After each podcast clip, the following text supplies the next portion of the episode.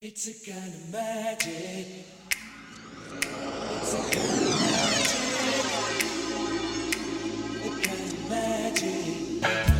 Sup witches, welcome to our third and final pre-season 3 bonus episode. The episode you wanted to hear, the episode you voted for. Uh, just before we let you consume this deliciously scary episode, uh, we just wanted to put some feelers out. We've had an absolute blast recording these bonus episodes, and for what we can tell, you've had a blast listening to them. So let me ask you this. Would you like to hear more? Would you, I don't know, pay $3 a month for something? You see, Patreon is a platform that allows creative minds, such as us, to monetize our hard work, and it's something we've been thinking about for a little while now. But first, we want to know if it's something you'd like us to do. If you head over to our Facebook page and Twitter page, at Sabrina Watch, you'll find a poll. And the question is Would you pay for a nostalgic bonus episode every single month? We really, really want to hear from you, so vote now, and hopefully, very soon, we'll be venturing down memory lane and uncovering all of our favourite childhood movies and TV shows. anyway, uh, ladies and gentlemen, boys and girls, there's just one thing left I have to ask. Are you afraid of the dark? Oh. Oh. Oh.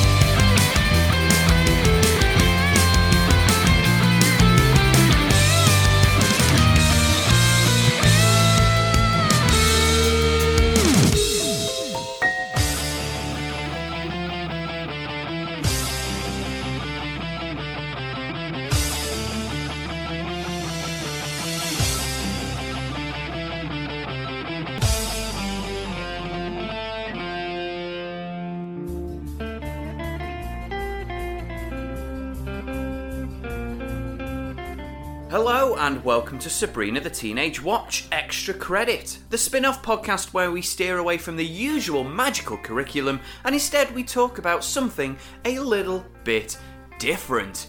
Not only is it not about magic, it's not about things that happen in the day, like Sabrina seems to. These are things that happen when you all go to bed. My name is Phil Dean, and I am your uh, your scary storyteller for this week's episode. And I've only got a few questions. In fact, one question to ask my compadres. First of all, Graham Riley, are you afraid of the dark? I very much am. And also, we should have called this not extra credit. How about Sabrina the Teenage Watch After Dark? Yeah, scrap that. yeah. Okay, let's all make the rewind noise. Also, I sounded like a whinnying horse, not a. Okay, let's all do the, let's all do the the horse. So it's oh yes, we should have done that. Hello and welcome to Sabrina the Teenage Watch After Dark. The spin-off podcast where we steer away from the usual daytime curriculum and instead we talk about things a little bit scary. Why, my name is Phil. I'm your dark storyteller for this week's episode, and I'm joined by a couple of compadres. I've only got a few questions for them. In fact, I've only got one question for them. Graham Riley, are you afraid of the dark? I think I am afraid of the dark after af- after seeing some of the, the haircuts in uh, in uh, the show that we're about to watch. I, I think you know um, there's pl- plenty of '90s horrors awaiting us today. Absolutely. And my other compadre, who uh, looks like he's shitting. I was going to say shitting in his boots, but that's not a phrase. I meant to say shaking in his boots, not shitting in his boots. I'm not gonna lie to you, Phil. If I was gonna shit in anyone's boots, it would be yours. Okay, okay. So, so uh, my other compadre, who's shitting in my boots, it's Mr. Chris Evans. Chris, are you afraid of the dark? No, it's you- you've made me laugh. Now I'm done. I'm all right. How You're right. Have, you ever been af- afraid of the dark? Worried about turning the Oh. light off and getting the willies up you? Yeah, actually. It just got See how sometimes Chris is worried of me sort of leading him into a into a trap. and and you did. You did. did. But no, no. Have, have you ever been afraid of the dark? Is that something as as a young child that's ever sort of worried you? Yes. There is a story that I've only just remembered. It's the tale of the Cub Scout weekend. Hashtag repressed memories. Yeah. Hashtag podcast therapy. yeah. Ooh. I like that. Yeah. Cub Scout weekend, and one of the um, because you do these like orienteering tasks, and one of the, one of them was like a uh, a, a a by night one where you had to well, it was scavenger hunt in, in the dark, and I uh, Yes, I find was- you Scoutmaster's Todger.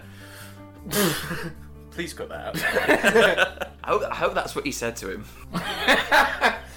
I was absolutely terrified, and I remember one of the older, that one of the older scouts um, saying to me, it stayed with me. It's like, "There's nothing to fear, but fear itself." Wait, you were in the Scouts with FDR? Wow! Wow. Yeah, yeah. Phil, are you afraid of the dark? I used to have a night light on, but that was just because it made pretty stars in, in my bedroom. Uh, not particularly because I needed it, just because it was it was uh, nice to send me off to sleep. So no, I'm not not uh, not afraid of the dark. I very much was as a child. There's no stories there. Just if I saw anything remotely scary during the day, then that would that would come to me at night unless I had my, my bedside light on. Was, So w- was it uh, you were more scared, or was it nightmares opposed to the actual darkness? well, it's that anything anything could be lurking in that darkness, Phil. You know, shape you know shapes made by you know my wardrobe or whatever. There could be anything lurking in there. That's that's what I didn't like. I probably, uh, probably similar to you then, Graham. Not wasn't afraid of the dark, but my did have sort of a wild imagination. And sometimes when I'm supposed to go to sleep, it can even still now it still runs a little wild, and I Yeah. think I see shapes and. Um, uh, like actually, uh, I think I've told you this before. Like last year, I thought I saw a ghost holding a lantern near my face, but hey, it could have just been a street lamp, sort of just creeping in through Yeah. the curtains. The, But the darkness is fuel for your fears. That's what it is. Do you reckon we'll see that on a poster around Sabrina's school in season three? Let's promote what light safety among yes, teenagers. Yes. This is our uh, bonus episode uh, that you voted for. Um, it was the, got the majority vote out of Are You Afraid of the Dark and Goosebumps.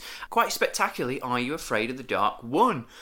And I was very, very, as much as I love Goosebumps, I think I was more excited for watching Are You Afraid of the Dark because I, up, up until researching for this show, I think I'd only seen two episodes of it before. It's something that it didn't escape me because it ran for years, but um, it- I think I think I was a bit too young to to follow it. I think I did watch a couple of episodes in the late nineties, but uh, yeah, I think I was more excited for this because I've I've rarely seen it. I mean, what about you guys? Have you seen this show before? I remember it being on television. I remember the sort of setup for the episodes, which is kids around a campfire, like each week a different kid, and it's, it's the same. The only like um, consistent cast as these kids around the campfire. Aside from that, it's an anthology show uh, in the uh, in the vein of, of the Twilight Zone and uh, Alfred Hitchcock Presents, all the way through to Black Mirror and Inside Number Nine. Uh, I don't think it ranks alongside those shows in terms of its quality, but um, yeah, that kind of thing. But yeah, the kids around the campfire. I remember that setup, but I don't remember any actual plots from any episodes, so I really don't think I caught it much at all. Yeah, Chris, have you seen the show before? Up, up until to today, anyway. Uh, same as Graham. Um, remembered the campfire. Don't really remember any of the individual stories. How we're going to roll with today's show is we're going to watch three episodes of it. Um, so the first episode we're going to watch is uh, arguably it's not the best episode, but it stars our very own MJH. So we've got so seen. I think that's a nice sort of bridge into uh, Are You Afraid of the Dark? Scene we've got a particular a familiar face. Uh, the second episode we're going to watch is it was the most voted for episode when I was um, asking uh, you all on Twitter for suggestions. Um, a lot of people suggested this particular episode, so we're going to watch that one, and it's very good for very. It's kind of very horror movie cliched, for, but sort of dumbed down a bit for kids. It's, I think it's a really, really good episode, a good strong one. And then the third one is one of two episodes I remember watching, vaguely remember watching it, and it was only when I uh, actually started uh, writing about it and uh, recapping it again so many years later. Yeah, it's still quite chilling. it's, it's quite horrible. As for this show, Graham, you've uh, you've done a bit of homework, haven't you? Yeah, I mean, you were saying that uh, you were too young to remember it in its uh, original run, or too young to sort of like follow it closely. It premiered the year that uh, two thirds of this podcast was was born, uh, 1990, and ran right up until 1996. Um, in its original run, and then it returned uh, right at the end of the 90s, 99 right. to 2000. It had uh, had a uh, one final burst, but it was very popular in its time. Possibly at least as popular as Goosebumps. Certainly, and it predates Goosebumps in terms mm-hmm. of the television series, at least. Yeah, that's it. Because I know, I, I, knew all through my childhood that this ser- this show existed. I just didn't have the means of watching it because I think it was on it was on like Nickelodeon, stuff, so I had no means of watching it. I just knew of its existence. I think it did. I think it did have a run on on CBBC. Possibly when it was new. Possibly it was on satellite television. But I think I remember it having a terrestrial presence. Mm-hmm. Kind of the reverse of Goosebumps. Goosebumps, of course, a book series became a television series. Are You Afraid of the Dark? So successful on television, it spawned books. Okay. A book series. It spawned uh, a video game called The Tale of Orpheo's Curse. And of course, it's also spawned a reboot, which is coming which- uh, coming next year as a movie, I believe. and again, Goosebumps is a reboot was in movie form as well. Mm-hmm. So yeah, quite the fondly remembered show, quite the successful show in its day. Um, the well, there were two men behind it. One of these men uh, was a gentleman by the name of Ned Kandel. I could find nothing about this man.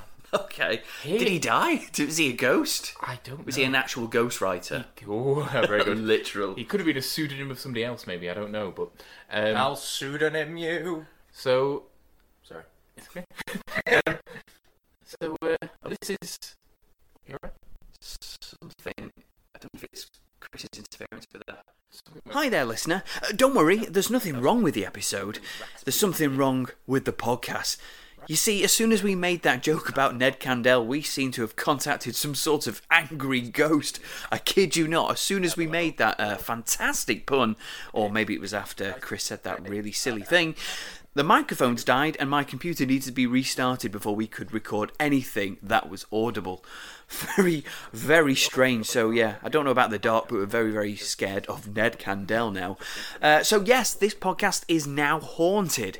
Uh, so, if you've got any ghost busting tips or any advice on how to exercise demons from audio platforms, then please do get in touch. Um, I have heard one thing on the grapevine though a good way to uh, get rid of evil spirits is to leave us a wonderful review on iTunes. So I'm sure if you head to our podcast on iTunes and leave us such a wonderful review, then this podcast will once again be safe to listen to. Anyway, uh, let's get back to when it all went right again. Just start speaking again. So this is Ned Kandel's entry uh, from the "Are You Afraid of the Dark" uh, Wikia. If you can find anything about the guy who created "Are You Afraid of the Dark," that would be where you would go. On, on a on a sort of a forum dedicated to the show. Exactly. Ned Kandel is the second creator of the show Are You Afraid of the Dark? He also became an executive producer in the sixth season. End. End. That's all we know. What? That's all we know about 50% of the creative force behind Are You Afraid of the Dark. Just nothing. Seriously. However, DJ MacHale uh, was the other creator. Um, he is from the mean streets of Greenwich, Connecticut. Well, he started his um, TV career writing uh, after school specials for ABC, and that's obviously, I think, from the 70s, possibly to today, at least certainly into the 2000s. I don't know if he, presumably, he must have wrote some of the Are You Afraid of the Dark books, because he got a, uh taste for teen fiction, that's for certain, because he's written two. Uh, Two uh, young adult book series, which apparently have done quite well. Never heard. A- a- which which which kind of adult? Um, well, young adult, I guess. So I guess that's sort of like Yeah, your tweens. Yeah, yeah. I meant, I meant, I meant like, was it was it like a, a young adult story or a sexual story? That's Oh what I no no no. Because that's what R.L. Stine did. I mean, he didn't write like erotic novels. He he um, started writing stories for, for adults as Yes, well. he did. Yes, and J.K. Rowling similar. Yeah. Um, but uh, yeah, they're called Pendragon and Morpheus Road, are two series of books. Which Pendragon, I recognise. that. yeah, well, it's King Arthur's um, like clan. Oh, But, um, yeah, there you go. There you go. That's Um, where you know it from, Chris. But uh, yeah, apparently they've done quite well. All right. Okay. Well done. Well done, well done, And DJ. what, whatever whatever you're doing, Ned. Yeah, keep doing it. And uh, for the first time ever, we gave half the workload to Chris. Everyone, please give rapturous applause for Chris's research. Now, Chris, uh, we Can I just say, he probably did more than half because I had to find out about two people, and one person couldn't find fuck all about him, whereas Chris had to find out about oh, the hundreds of uh, different actors who uh, appeared in this show over its uh, combined eight-year run. Bearing in mind you've more or less got a different cast each episode, he had to sift through all of those names and find out if any of them went on to do anything uh, of prominence. Exactly, because that was one of the things. I mean, you saw this in Goosebumps as well, but obviously, Are You Afraid of the Dark starting early did this sooner. Was the fact that, uh, yeah, so many now globally renowned uh, actors and actresses, had little bit roles in Are You Afraid of the Dark? So, Chris, tell us more. So, the first name on the list, as it were, uh, of names that maybe you recognise is Tyler Labine. Okay, Tyler Labine. Yeah, uh, you will recognise his work as Tucker and Dale versus Evil, a good old fashioned orgy, and he's in the most recent series of Dirk Gently's Holistic Detective Agency, which is on Netflix. Trust me, you'll recognise him when you see him. He's got a beard, he's quite chubby. Have you not I've not seen- Great. Thr I've not seen all three Have of you those not things. seen Tucker and Dale versus Absolutely Evil? not. If you haven't seen Tucker and Dale versus Evil, watch it. The next name on the list, big name, Ryan Gosling. Who's he? Uh, I, I do know who he is. Gosling, obviously, of Gangster Squad, The Notebook, um, La La Land, Love, seen that La one. La Land, yeah. Uh, Neve Campbell, Screams, Oh, yeah. Ops, you know, and House of Cards as well. Now, two names I'm going to put together because you should sort of recognise them. Tia and Tamara. Sister, sister, never knew how much I missed you. Yeah, pretty much. That might be a coming soon. yeah. That, that should be a coming soon. I Yeah. remember enjoying Sister Sister. yeah. yeah. Hayden Christensen. Ugh. Who Phil called Christian Haydenson in a recent recording. yes, of course, Ana- Anakin Skywalker in the uh, Star Wars prequels, which are thankfully now gradually being erased from history. Yes. Uh, Gilbert Gottfried. Oh, yeah. Oh, yeah. oh yeah. Oh yeah. Frank Gorshin, who played the Riddler in the original Batman series with Adam West. Ah. okay. Okay. Nice. Yeah, it's not bad. I get behind that. Um, Will Friedle, Boy Meets World. Oh, yes, yeah, of course. Matthews. Yes, yes, Yeah. yeah. Uh, Tatyana Ali. Ashley from uh, The Fresh Prince of Bel Air. Boom. Oh yes. Very, very briefly a pop star as well. She was. She was. I remember that. that. Uh, Aaron Ashmore of Smallville and the new series Killjoys. Jay Baruchel. Baruchel, yeah. Yeah, Or- Baruchel. Yeah, Freaks he's and Geeks. he's he's apparently in the third episode that we're going to watch, but I don't recall him in it. But yeah. Elisha Cuthbert. Oh. S- The girl next door. 24. Jack Bauer's daughter. No. House of Wax. No. Uh, Elisha Cuthbert. Right, that's it. We, he needs to watch The Girl Next Door. I It's don't need to brilliant watch film. fuck all. Oh my Right, God, carry on. This is just. This is killing me slowly. Rachel uh, Blanchard. I know her. I know her. Clueless. Yes. Yeah, and she's also in the Netflix TV program You Me Her And Okay. she's in Flight of the Conchords as well. and Flight of the Conchords as well. Uh, a woman called. And Peep Show as well. She, oh, oh she yeah, was. she was Yeah, in she Peep was. Show. Yeah. I want to say Nancy. But Nancy, that's was that right, right? Yeah. Uh, Joanna Garcia Swisher. don't know who that is, but great name. Great name. Excellent, Chris. Well, I feel really, really upset that I um a lot of the Basically names. derailed everything. a lot of the names Yeah. you're really excited about flew over my head, but well done. You've definitely put some some effort in this week, so thank you very I much. I think he deserves a bit more than a golf cap. There are loads of loads of faces, and unfortunately, yeah, the three of us haven't really got much experience in this show. So I, for one, am excited to uh, to crack with our first episode. Boys submitted for the approval of the Saturday Morning Society. Uh, the first episode we're going to watch is called "The Tale of the Frozen Ghost." Boys, what do you think this one might be about? Uh, I'm gonna have to say a a cold ghost Yeah, Okay. possibly somebody who, who froze to death. Mm. And, and because they were. I feel like they were hiding. yeah, I, I, Yeah. Think, I think they were. Yeah, I, th- I think they were possibly hiding from from someone or something. Maybe maybe some form of I don't know criminal. Yeah, and and then and then you know m- m- maybe you know there was sort of the kind of thing like a child maybe who who could could, could you know easily conceal themselves in, in a small place, but also possibly is a little naive, didn't sort of realise the. Uh, the- the perils of um, of hiding outdoors. Uh, it was it was a chilly night. Maybe the night got chillier as it got on, so they fr- they froze to death. And now, because there's nothing uh, scarier than dead children, Oh no, and no. a little more tragic either. So uh, yeah, cold child ghost. A cold child ghost. Well, guys, that was incredibly specific, but it's also incredibly correct. Uh, now, so what we're going to do now is we're going to stay silent for a couple of seconds and just pretend that we didn't watch that episode about 20 minutes ago. You're as cold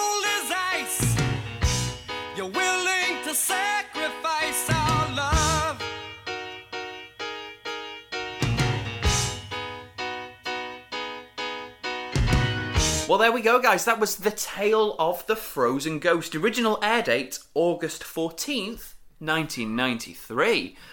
What did we think of it, boys? This 25 year old spooky story.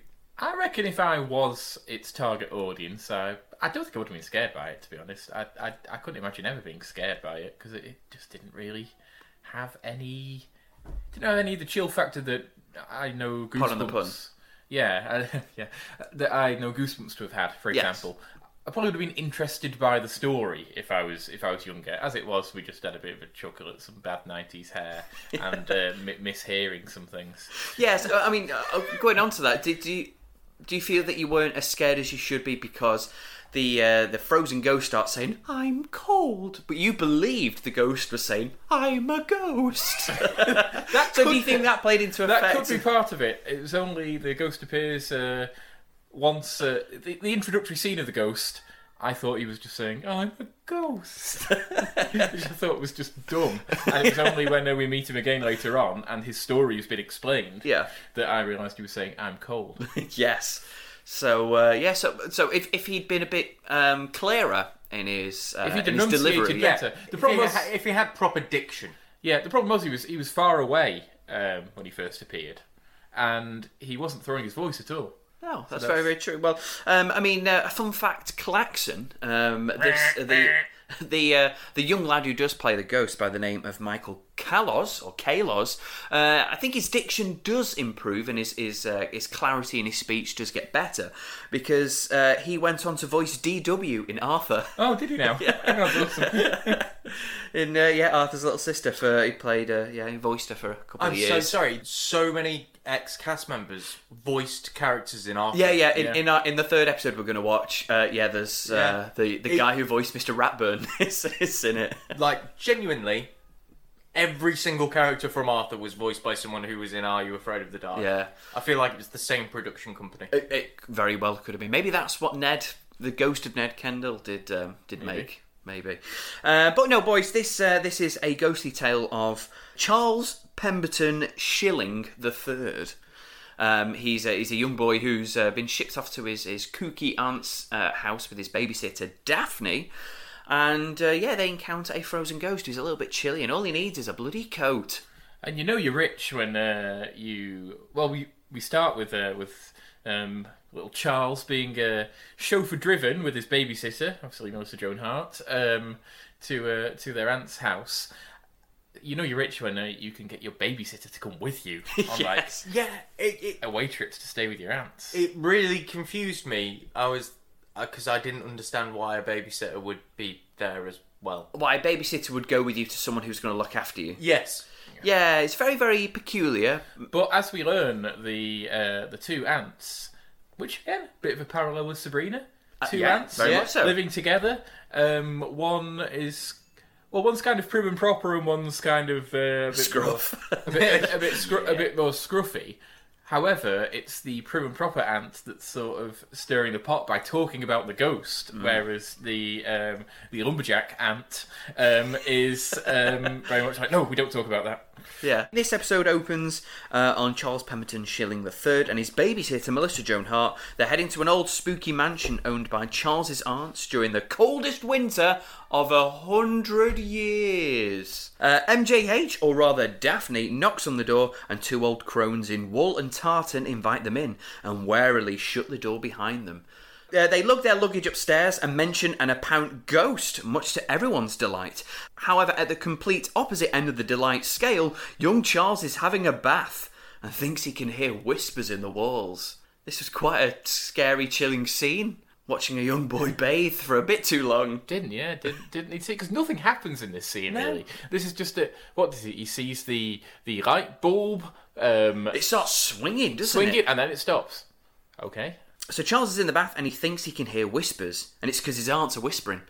They, uh, they're, Yep. they're bickering about the power because it's gone out as they were late with the payments again. They say, well, surely they should be more lenient towards us, but they missed the payment for three months. Silly old bags.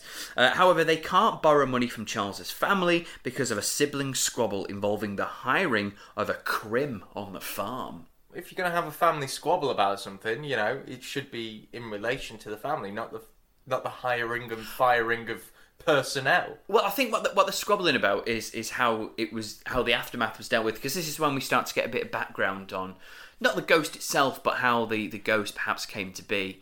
Is that uh, apparently one uh, one of the, the great uncle Charlie or whatever hired or, or the sorry the aunt's father hired a uh, a common criminal, and they were arguing about whether he was a murderer or a bank robber. What it was was that he was on the train. He was. They called the police when they found out he was a crim. He was on the train to prison. Now some say he never reached prison mm. because the train crashed, mm. and everybody on board died, but his body was never found. Uh, upstairs, and Charles is still bathing, but our attention is wonderfully taken away from that scene because there's a creepy thing running through the garden. A creepy thing which looks like a cameraman's shadow. Very much so like a cameraman's shadow. It's almost uncanny, Philip. Yeah, so he's running. Uh, the the cameraman's running along with it to make it seem like there's some sort of feral beast, but it Yeah. doesn't really. It was no, it was it was it was child friendly Evil Dead. It seems to be, at least going off this one episode, a popular sort of trope in the show is the handheld camera uh, dashing around shots. Even um, in scenes where there's not actually anybody that's supposed to be there. Like there's a thing later on where Charles is having a nightmare, and there's like handheld camera like dashing around his bed, like crash zooming in on him as he tosses and turns. It's like some sort of rave video, Yeah, isn't it? and Yeah. there's nobody in the room with him. but they're still doing this first person camera stuff, and yeah, it comes back to bite them uh, in an outdoor scene because you can clearly see the cameraman's shadow. I'm running around with it.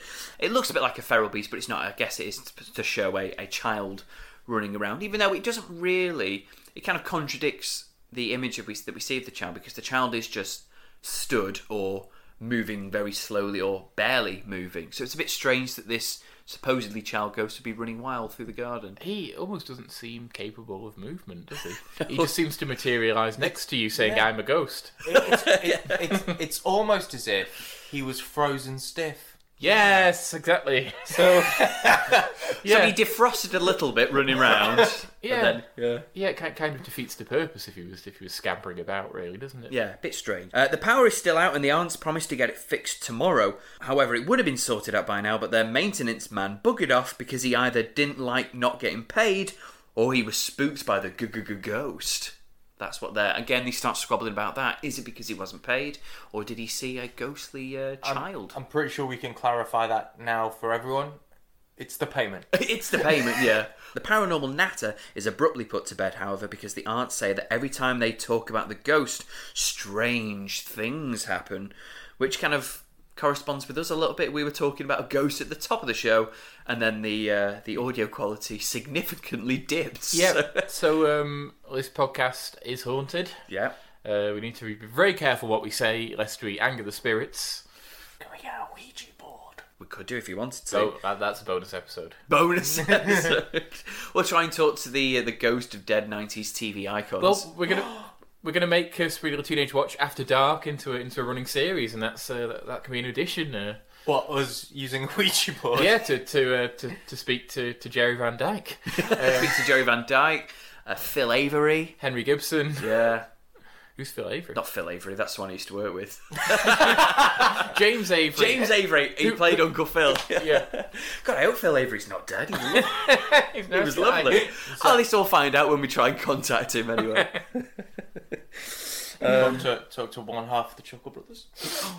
Oh yeah. Oh, man, Speaking of that's too re- raw. yeah, recently departed as we record this uh, 90s TV icons. Yeah, uh, Bazza Chucks, Barry Chuckle, unfortunately passed away at the age of 73, thus putting an end to a 50-year career uh, of him and his brother. In my mind, no no greater a servant to British television uh, Yeah. than, than Barry Chuckle. Uh, so the paranormal natter is abruptly put to bed, however, because the aunts say that every time they talk about the ghost, strange things happen. And wouldn't you know it, our little Charles has a nightmare about a big, aggr- big aggressive man trying to grab a child from a hall and snatching away his coat. Chilling stuff. And this is like when we said like the rave, like someone's walking round and zooming the camera in on him and throwing Yeah. it in his face. It's it's it is aggressive. He's very aggressive indeed, and more, more, more on Craig Charles later. But no, it was it, that moment. I was like, "Oh shit, what's going on here?" Has he just had a premonition of what's going to happen to him? Because it wasn't, it wasn't clear No. that it was a dream to begin with until he it was like you know that moment of Yeah. yeah, but uh, Can you do that after every sentence, Chris? I'll fucking die. like the kid from Malcolm in the Middle. But so so when he woke up, I was like, oh, okay, so it was just a dream, or was it? Or was it? Because this is when uh, Charles sort of he goes to the window because the window swung open, so Charles goes to shut it, only to see a small lens flared boy saying, "I'm a ghost. Small Italian boy. I'm a ghost." Ghost. Was he mustachioed? yeah. No, he says, I'm cold. Before vanishing, he screams and jumps into Daphne's bed, who rightfully tells him he's talking waffles and throws him back into his room. Uh, fun fact Charles's shadow that is cast on the door resembles E.T. Oh boy, does it. oh yes. And I think part of the reason why is because of Charles's hairdo. Yeah, let, Um, let's, let's briefly talk about uh, his hair. Graham, you can you can relate to this boy. I, I, I can relate to Charles's shroom head because um, I and Chris and probably not Phil because Phil has a built-in quiff which uh, precludes him from any other hairstyle than the one he has Yeah. has always had. Yeah, a lot of '90s children sport this this hideous bowl cut where you have a a ring of hair all the way around, not altering in length or shape, all the way around your head, and then sort of like shaved sort of short hair underneath both uh, Charles and Ghost Boy both have the exact same hair, causing us to briefly think that the ghost was Charles. Um, it's like, he's seen his own fucking ghost. That's Yeah. weird. That would be scary. that would be scary. He said Yeah. this episode wasn't that scary. That would that would make it scary. If he was witnessing his own death in the dream, and then he saw himself as a ghost, man, man. Again, are we are we looking at a 25 year old show and thinking about how we could have made it better? Yeah, we are. So, uh, if there's any reason to watch this episode for I'm a Ghost, and also uh, E.T. on the door, very nice. Uh, the next morning, and Daphne tells the old biddies about the ghost, and they eventually cave in and tell the kids the truth about the dead young boy. The legend says that the boy used to come round the house all the time to steal cookies and things. So. He was a no good dirty thief. However, he went missing and went dead as he curled up frozen little carcass was found in the woods. Cool. Uh, so that's the story. Yeah, but it was at that moment while they were regaling the children with the story that one of the uh, the aunties was doing some cross stitch. It was some scary cross stitch, wasn't it? Well, she was she was sewing an dripping blood axe, and what I'm assuming was a bird cut in half. Something like that, wasn't it? It was just out the blue. I think we've answered our own question. That's why Daphne's with uh, with Charles uh, Pemberton Shillington third because, yeah, his, his aunts Murder? yeah, his aunts are fucking weird. Yeah, I mean, as as we've uh, said, they are outcasts of the family. They clearly don't trust Charles with them. So Yeah. uh, Why send him there in the first place then? I don't know. I mean, at least we know that if if with a said bloody axe they'd chop Charles's head off, she's a dab hand with some needle and thread, eh? So she could she'd take put it back on, I guess, and act as if just shove him in the car and go. He was fine when he left. Nothing happened. Nothing happened. Uh, the fire goes out, so the kids go out to chop some wood, but the axe is bloody missing, isn't it? And without a karate master on standby, how the hell are they going to get wood? Speaking of wood, Graham, you you got wood, didn't you, during this episode? Yeah, um, I, I, I did not.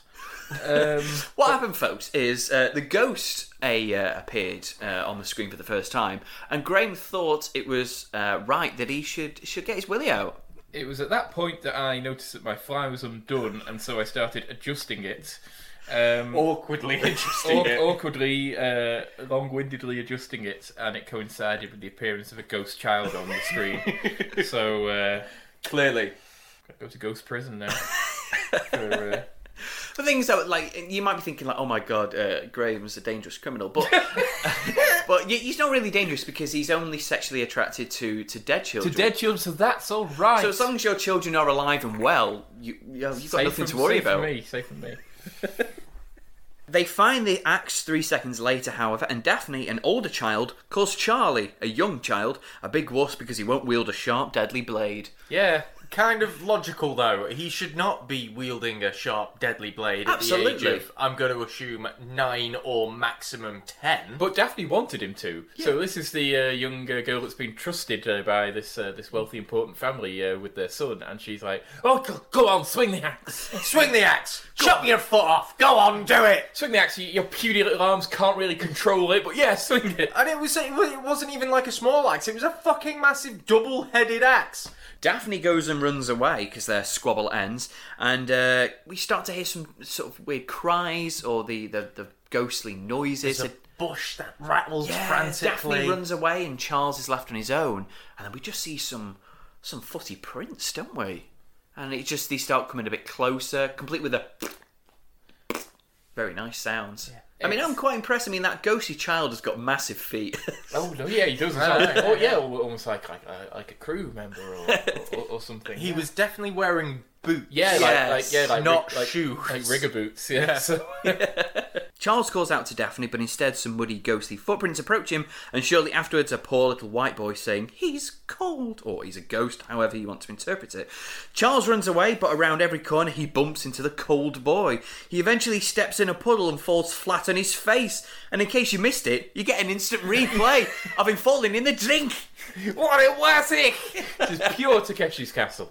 It was he, he kind of goes down to his knees and just falls down, and then yeah, you just you just get an instant replay in case you missed it the first time. What was it? Daphne helps him up, and they both stare at the cold ghost who fabulously shows them where he died, the location from Charles's dream at that as well. Uh, speaking of Charles, he's decided to apply some more mud to his face, and with his floppy hair and mud placement, he looks a little bit like Hitler. That Being- would make sense. It would Yeah, do. I always thought that Hitler must have had some form of Haunting. yeah in his, in his childhood. He did. But at this moment, can I just bring to light that Daphne doesn't give a shit about the ghost? She doesn't. She's. If I. I mean, I don't know about you guys.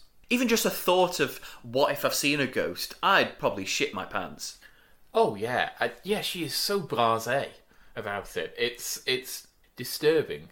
Yeah. She's completely chill with ghosts. She wants a nine-year-old child to swing a man-sized axe around. Yeah. I want to know what, what what Daphne's background is. What's her upbringing? Yeah. Bearing in mind, at the opening, she was cautious to approach a rocking chair that started rocking on its own. On a windy Yeah. night. On a windy On a windy night. night. and, and so it's like, but now she's like, oh, oh, hey, hey, little completely white kid who is now a, a who's a ghost. All right. Hello, dead child. Is really. Yeah. Forget- Hello, dead corpse of a child. Who, well, we'll say this: she's not judgmental. no. She she takes everybody as she, as she finds them. Yeah. Yeah, a ghost is no different than a living person, other than they're dead. So, Other than that major fact that they have no life. but the And no pulse. but the point is, you know, you could have a you could have a chat with them. It's very one sided. It's how are you? I'm cold. What's your name? I'm cold. But still, you know, just just just treat them as you find them. Yeah. So, so like, yes, yeah, I guess we can respect that, but still, to to quote uh, sort of what I said to Chris earlier, I would be shitting in her boots. Yeah. Uh, just at the thought of this, just this ghost staring at me, following me, pointing at this uh, this hidey hole, and because inside said hidey hole, uh, it turns out that that's uh, it's where his coat is, because uh, I guess he tried to did he hide in there? No, no, no, no, no. If you remember Charles's dream, the um, so the bloke took the coat off him, which is why he froze because naturally, Yeah, of course, yeah. because you know, because the coat would have protected him. Yeah, had a Uh, zip and everything. I, and then I'm assuming he, the the the guy must have ditched the coat. Yeah, and shoved it in, but they pull the coat out, and it turns out that an old heavy key falls out. But before we can uh, sort of uh, think about what that might open, the young boy takes the coat, zips it up, smiles, and then just vanishes. That's it. Well, they say ghosts. You know, if somebody reappears as a ghost, it's because they've got unfinished business on this Yeah. earth. And in his case, it was just that he needed to get warm. It's very similar to uh, the tale of the shiny red bicycle. That episode is all about a young boy on his on his bike. He he was leaning against a um, bridge and he fell into the water. He's, he's lost his bike and this young child died. And the whole episode is about his friend. Uh, so many years later, who keeps seeing him as a ghost and gets haunted by his his friend, and his friend is only there because later on, uh, the boy that's still alive, his young brother, almost gets killed. But this ghost can sense that, so he sticks around to help him save, his brother, and then he disappears. So uh, yeah, so you say they have got some unfinished business, and uh, just in experience of watching a couple of episodes of this show, it's definitely a theme that uh, So I guess the- runs through. In the Are You Afraid of the Dark universe, that is why ghosts are why they exist. I guess so. Yeah, it's fair to say. I mean, I've only watched two episodes, so so if anyone listening going, "Now that's bollocks, Phil," then let us know at hashtag That's, bollocks, Phil. We helped him, the kids say. Nah, he's still very much dead. Uh, they take the key back to the house, and what do you know? It opens the stovepipe. That's why it's never worked before. However, rich idiots they are now, as it turns out that lots of gold doubloons, yar, were clogging up the stove. Yay, the end. so how did they get there? Because this is not currency from this, from the 20th century, or the 19th, or the 18th, possibly not even the 17th. These are, like you say, these are doubloons. These are the kind that fucking Christopher Columbus might have uh, might, might, might have carried around with him. Yeah, unless, I mean, it, it could be Nazi gold, could it be? Could, could be, so the stove is clogged up with lots of Nazi gold. who knows? A lot of a lot of treasure hunting was going on in the 1940s. Some of it done by Nazis. That's true. So uh, maybe maybe somebody uh, maybe somebody went on an expedition and recovered this and stashed it in the uh, Oh, of course, the other theory could be it's all chocolate coins. Yeah. Which That's I, why the kid wanted to keep going in the house because he was eating these chocolate pennies. yeah I did wonder. And if if the stove wasn't working properly, it wouldn't have melted them. so, uh, I would like to see a uh, you know a a revisited scene where we find out that uh, yeah it was all chocolate money and they're all still fucked. Well, there we go. That was the end of uh, the tale of the frozen ghost. At the end of each episode, we're going to quickly discuss kind of what worked in it and stuff, and what uh, you know if it was. Uh, chilling, so if it made a good story, but I mean, the only thing that really worked for me, I think, was the I, I know we joked about the ghost saying "I'm a ghost," but uh, he, that that was quite scary. That was quite chilling to see this uh, heavily sort of white lens flared um, sort of ghostly child. Because as we know, there's nothing scarier than a ghostly child.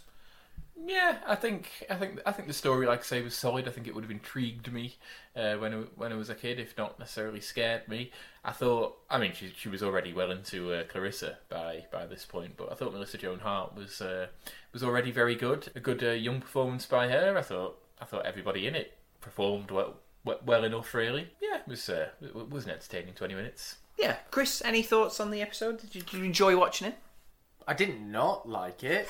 yeah, you know, it was it was it was it was a all right episode. Yeah. I, wouldn't go, oh, that was a really good moment. It was just, it was, it was all right. Yeah, it wasn't the best of episodes, but just because this one had our Melissa Joan Hart in it, it Oh, wouldn't no, be, it it, was- wouldn't be right if we hadn't have watched this. A nice ease into the series. I think, exactly. for That, us. it's a nice starter episode. This next episode was an episode that was requested for us, an episode that was recommended to us uh, by not one but three different people, or three different shows rather, got in touch uh, about telling us uh, this particular episode that we should watch. It's called The Tale of Laughing in the Dark. Okay, so uh, this one was requested to us by uh, a couple of podcasts, Movie Geek and Proud. Thank you very much. As are the uh, the Goose Chumps. Hey, Didn't hazard a guess at uh, what they review. The different types of geese. yes, I, I reckon so. And you would be Each- spot each- on. Yeah, each episode is about a different type of goose. Yes. Uh, so that's the Goose Jumps and uh, Bad Reception podcast. Um, so they all got in touch and said that uh, this, uh, the tale of laughing in the dark, is a very solid episode and one that we should consider. actually So I listened- did. It's uh, so good podcast there to uh, to check out if you have time. But first of all, guys, what do you think this episode might be about? Someone laughing in the dark. I, I, I, I dare say so. Yeah. Uh, how about how about um, the story is something along the lines of a group of kids uh, and some form of haunted house, but it's haunted by a clown or a doll of some kind that laughs in darkness just before it attacks. And if you hear the laughing, you should get out. Okay. yeah, there's, there's, there's, there's got to be some sort of clown or, or, or, some, or something at play here. As, as, as Chris says, like a, a toy would probably be the easiest way of sort of incorporating that into a, into the world of, uh, of, of, of children. Perhaps it's a case of if you laugh when the lights are out. Maybe something like if you laugh at it, it will come for you. Maybe something that's sort of supposed to be funny and saying like a clown, but it doesn't actually like being laughed at. and if you laugh at it, it will come for you. Oh yeah, but if you laugh with it, it's fine. If you don't laugh at the expense of it, it's fine. Yeah. Uh, no, that sounds very scary and very good ideas. But uh, no, you, you both kind of uh, said things pretty much uh, spot on. Um, it's about a, um, a a fun house as such called Laughing in the Dark, which is uh, supposedly haunted by the ghost of Zeebo the clown. And uh, yeah, boys go in it and they steal the uh, the clown nose from the animatronic, and uh, scary things happen because of it. Does it guest star Pat Sharp? it doesn't, unfortunately. Damn, not That that, house then. However, it does guest star a man who looks like a cat. Excellent. He's got the face of a cat. Uh, so, submitted for the approval of the Saturday Morning Society. I call this story The Tale of Laughing in the Dark.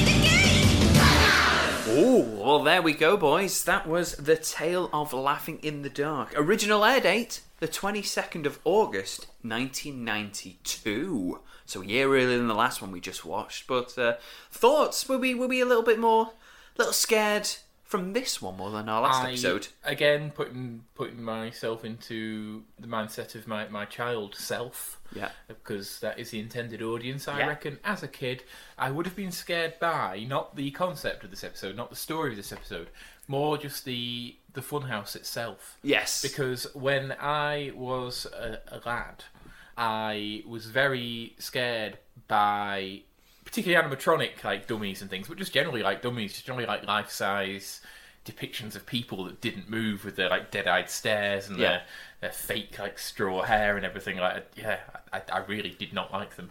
So I'm sure the the opening uh, moments of this episode would, would have given me chills. It's all about uh, the the thievery of one's nose, and that one being Zeebo the clown, um, starts sort of uh, sort of spookily terrorizing a young boy who's stolen his nose, and he just wants it back. We were talking about sort of scares, how fun houses uh, and clowns, and just all things sort of just creepy that are supposed to be fun. And this was in the first season of Are You Afraid of the Dark? So do you, do you think this topic was a good um, good theme for an episode in uh, for a series that's um, on the go? well, yeah. I mean, Because it played, I would imagine it played upon a lot of a lot of people's fears. Of clowns, absolutely. Clowns, yeah. fun houses, animatronics, yeah. clowns have always been um, sort of within popular culture, both fun and scary. There are always children who are scared of clowns, and therefore you'll never have a clown at a birthday party. And then there's always people who just laugh in the face of clowns. I once asked to go home from a friend's birthday party when I was about five because a clown was coming. I didn't want to be there when the clown came. so, uh, yeah. Oh man, Also, uh, this is a good subject to uh, put into the first season of Are You Afraid of the Dark because it's a morality tale. Don't steal. Yeah, it is. Yeah. That's, that's very, very He true. had no yeah, right taking that note. and if you are going to steal, don't steal from a clown. Yeah, so the, the whole idea of this is things oh, things a little bit scary going into the funhouse, but things really get scary because yeah, a young lad thinks it's clever to steal someone's property, and he picked the wrong animatronic clown to piss off, didn't he? he? did. And uh, yeah, so it's a very good morality test. It would be interesting to know if a lot of the other shows had these sort of uh, tests of, of uh, moral strength as well. A good episode, though, would you say? yeah, Yeah, good, good, strong one. I think I think I can see why there was a lot of uh, strong recommendation for this episode because it plays a lot on horror movie uh, cliches or ones that would rather inspire uh, the likes of Scream. You know, the, the the voice down the phone, the the oh my god, the calls coming from in the house, and the Of course, this predates Scream. Yeah. Quite significantly, doesn't it? yeah. So uh, you can kind of see. Uh, you know, beginnings of, of what we now know as, as sort of horror movie cliche in a in a 1992 kids films, a kids TV show even. The episode opens up on the picturesque Playland, a theme park where you can laugh, scream, stuff your face with junk food, and lose your parents all in one night. Gee whiz. One attraction is, is a fun house called Laughing in the Dark, a terrifying building occupied by one Zeebo the Clown. One of the girls around the campfire is scared already, as aren't we all? But she gets over it and we start once more. It's a, it's a nice little uh, little thing of how to deal with your fear, and it Yeah. was for it was to see it out, sit through it. And I've just seen because we've paused it on the screen that his name wasn't Luigi, it genuinely was Wee G. Yeah, there was a la- there Sorry. was, the, one of the main lads in this episode is called Weegee. Yeah, W double E G double E Weegee. Maybe he was, maybe he was say Gary Smith Jr. So he was Weegee. Maybe, Maybe. yeah. Anyway, so we yeah we cut back to the story where three kids are walking through the theme park with stories of barfing. Uh, that is until they stand outside laughing in the dark. The ginger kid wants to go in, but his pal Weegee and his sister don't because it's Josh really is the ginger kid, by the way. He is called, yes. Um, so, uh, yeah, Josh and Weegee and his sister don't want to go in because it's really haunted. You smell something? Smells foul. He says. I was convinced he was going to go, smell that? Smells of bullshit. but no, smells foul. Very clever and very clean, which is nice. Um, so uh, yeah, they then confront the owner of the funhouse, a man with the face of a cat and the heart of a paedophile. Uh, luckily, they decide it's not worth going in. Yeah, this guy is he's the uh, stereotypical, uh, Carney. yeah, scary Carney. Um, he's credited as Carney actually. Mr. Aaron Tager. Yeah, he yeah. So he's he's got a, a wonderful uh, Cheshire cat-like face. So, yeah, like like an evil, untrustworthy fat cat. Yeah. to be to be uh, specific. Um, and yeah, he's got the uh, the pinstriped uh, suit and the boater hat and everything, and, he, and he's all all full of chuckles. And uh, what what's the what's the rhyme that he has to? Uh... You'll have the most fun in the park When you're laughing when the you're laughing, laughing in the dark, something to that effect. He's scary, but he's I think he's scary in a like kids horror way, Hmm. like a lot like the Goosebumps sort of like older like kind of like weird guy characters were like Yeah, it wasn't Yeah, scary. yeah. It was just weird. yeah It was, it Yeah, was it's every- creepy like- presence. Like, there's nothing scary in things like Goosebumps and, s- and stuff as the shop owner. You know, the, the creepy, g- the guy who's got all these strange trinkets of mystery and Yeah. uh, and yeah, they're always sort of the weirdest people. So uh, uh, this gentleman uh, is no different. and they're quite often played by Gilbert Gottfried, who was also known for of the Dark. Yes. But, uh, Uh, the next day, and the kids have done some research, and it turns out that the current Laughing in the Dark is built on top of the ancient remains of a previous funhouse from the 1920s.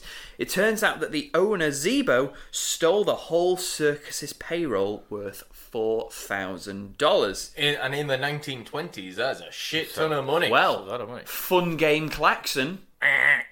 Fun. With inflation, how much do you think that was worth by 1992? Ooh. Oh baby. Oh, I like this. Okay, so four thousand pound, four thousand dollars in the nineteen twenties.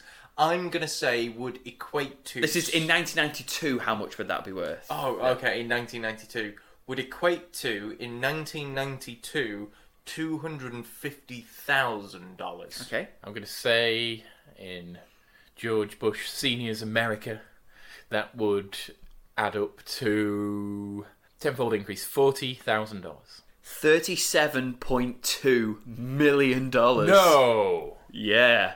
really? Yeah. God. We were way off, both of us. Oh man, no, no, no wonder he didn't want to get caught. Yeah. So, uh, so that was uh, Zeebo the clown. So he stole all this uh, this money. Uh, he tried to escape, but because he had a passion for cigars, uh, he uh, yeah the clown went and set fire to his hidey hole and he perished. To be making that kind of money, you have to be working for Barnum, right? Yeah. Yeah. Jeez. what? Yeah, the entire, the entire payroll. Uh, From the circus, yes, Yeah. that's yeah. We're talking a three ring circus. That I mean, it was is- only elephants that were paid in peanuts in those days. That's not funny. Um, I love American history. Yeah. Even like fictitious, like brief snippets of American history. I liked the whole idea in 1924 there was this fun house and a guy from a circus stole it and it burnt down. I Yeah. loved all that. And they, they had the newspaper clippings, didn't they? They Yeah. had the photo of a scary 1920s clown. Yeah, awesome. Because I think that's scary as well, for, obviously, for uh, children watching their imaginations run wild and stuff. Something that can bolster your your imagination is proof or evidence. So it's Yeah. not just someone telling you a story. It's I'm telling you a story and it's true. Look at look at all this research we found. And you know, a lot- a lot of good horror films do play on that history of this is the site where, on you know, fifty years ago this thing happened, and then you get you get flashbacks, and the the fact that it's from another world, a world that's sort of gone now, adds to the scariness of it, adds to the uh, alienness of it. Yeah, and Yeah. the next episode we'll watch, yeah, that takes place on top of an ancient burial site as Oh, well. of. So, uh, wow. Yeah. Basing it in some form of reality Yeah. always helps the level of fear. yeah, because as a child or as, you know, as a family watching this, you know that what you're watching is a fictional program. However, in their reality, all this is true, and Yeah. it's just, and it adds to the scariness that it's not just, oh, here's a ghostly child who froze to death is coming to chase after us. This is a, this is a, an evil clown who Yeah. died, and A criminal who burned to death. I mean, Yeah. that's scarier than freezing to death. yeah, Like, if you're freezing to death, you pretty much cease to be able to to function. If you're burned to death, you're screaming as your flesh chars. Like that, all straight away like conjures very unpleasant image. Well, that's gonna fucking hurt. yeah. He was hiding in a fire hazard, wasn't he? he, he was. Well, yeah. yes. he was. you saw what was inside. We'll get there, but you, s- you that was a fire hazard. fuck's sake, dying in a fire hazard. That's what he was doing. Well, I mean, there is another fire hazard that we will get to very, very shortly when they next go in, which how health and safety let this uh, Allowed be Yeah, built. th- this isn't the 1920s, folks. It's, unless, because what we learned at the Funhouse is a reconstruction of the one which burnt down with um, the clown inside it, uh, the, the the original guy inside it. Maybe it was rebuilt. Authentic to its uh, 1920s uh, original specification, when health and safety wasn't so, uh, you know, wasn't so uh, prevalent. yeah, if, ev- everything went out the window when they were rebuilding this. Yeah, Yeah, Well, yeah, but it does show that you know health and safety is making the world too safe. I've said it before. It's like more children need to burn to death in fun fairs. Yes. that's, that's all we're saying. yeah. I've said it before. I'll say it again. don't need to bring back national service to teach kids respect. We just need to burn a few. Uh, Zeebo tried to escape, but because he had a passion for cigars, the clown went and set fire to everything, including himself. His memory still lives on, though, as the Owens decided to build an animatronic clown to commemorate the very dead and very real person. Bit dark, although if it was decades later, then probably nobody remembers the fate of Zeebo. But still, if you know you've openly made this in memoriam of someone who really lived and really died, Mm, I guess, but I mean, like you know, It adds to it. it adds to it. You you think of those dungeon attractions, which are franchised all over the world, and they're based on whatever city they're in's like grisly like history, and you've got like depictions of like you know like famous murderers and things from that place. It's only a bit like that, really. I guess, yeah. and that's didn't kill anybody either. Yeah, that's true.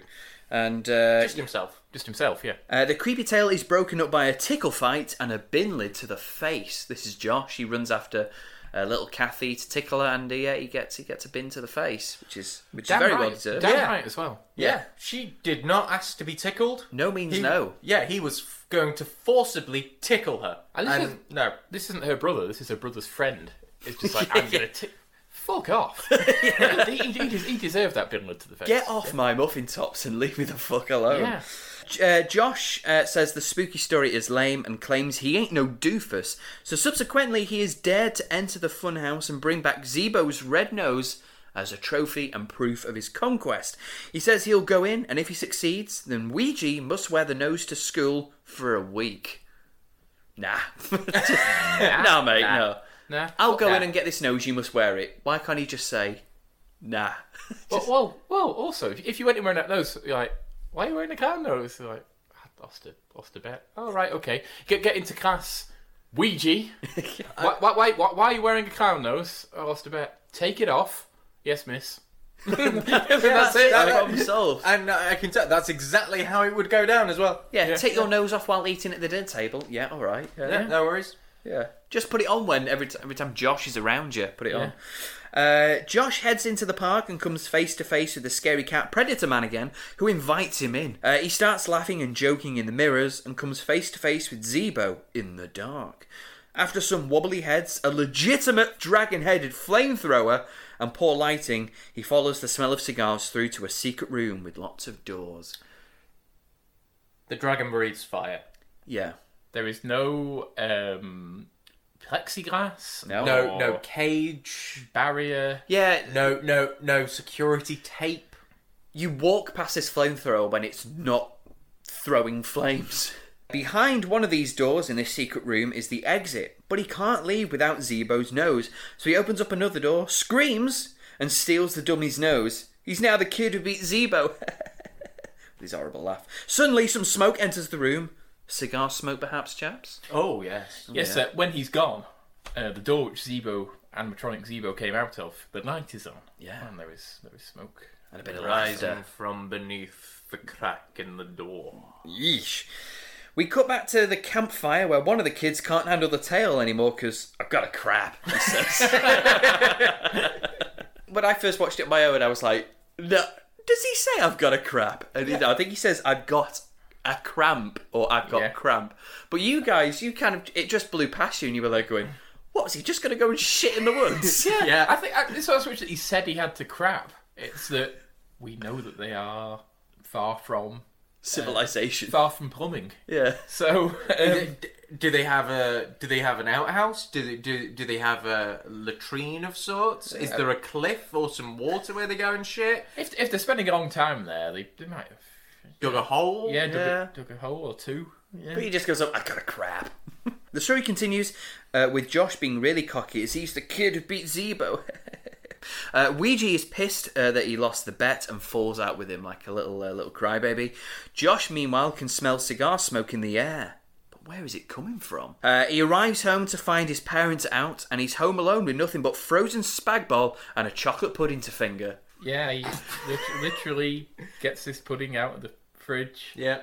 sticks his filthy finger in there, Scoops out some. just whips some of it out. On his two Oh. fingers, yeah. Oh no! Oh, no. I, I genuinely thought that the chocolate pudding was going to be in one of those like cartons, Yeah. Uh, and the activity that you, you said that we'd be disgusted by what was about to happen. Yeah. I thought what he was going to do is just stick it to his mouth and start. Well, what you actually out, said you was, know. is he going to fuck it? he said that. Yeah. He said that, not me. okay. I thought he was going to eat it out, No. But, uh, but no. Instead, he just fingered it. Yeah, he Yeah. just fingered it and then dropped it. Didn't smash though, so it's very good uh, Yeah. protective uh, glass. He puts his his uh, frozen spag bowl, his spaghetti bolognese in the, the microwave, and uh, yeah, it's because he jumps and drops the chocolate pudding because there's like the noise coming from uh, sort of throughout the room, and he goes to investigate, and a uh, sort of a cupboard door opens. Uh, he gets a baseball bat out, which is very handy, and uh, he's talking to himself, saying, "This is silly." And uh, yeah, he's about to, to go and bean someone. Yeah, whoever whoever that is, you're going to get beamed. He says, Yes. hit in the head. But it's nothing but a falling mop.